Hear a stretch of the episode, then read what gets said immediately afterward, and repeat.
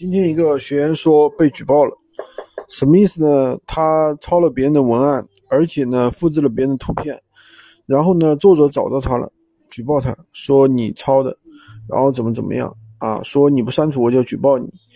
然后呢，其实像这种情况的话，最好是没办法，就只能去删除，因为他真的会举报你啊。现在学员官方的话，对于这种事情的话，还是会处理的。就是举报之后呢，他举报之后呢，你会收到一条短信，然后呢，如果说你不在规定的时间内删除的话，闲鱼就会把你这条链接删除了。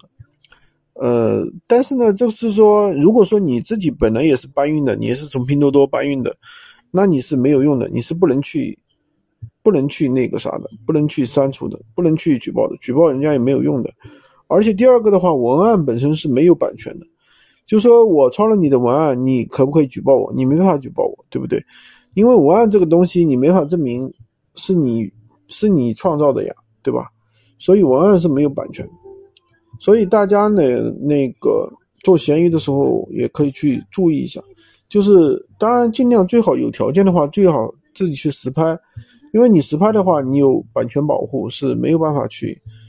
人家没有办法去那个啥的，没有办法去抄你的东西的，抄的话你就可以举报。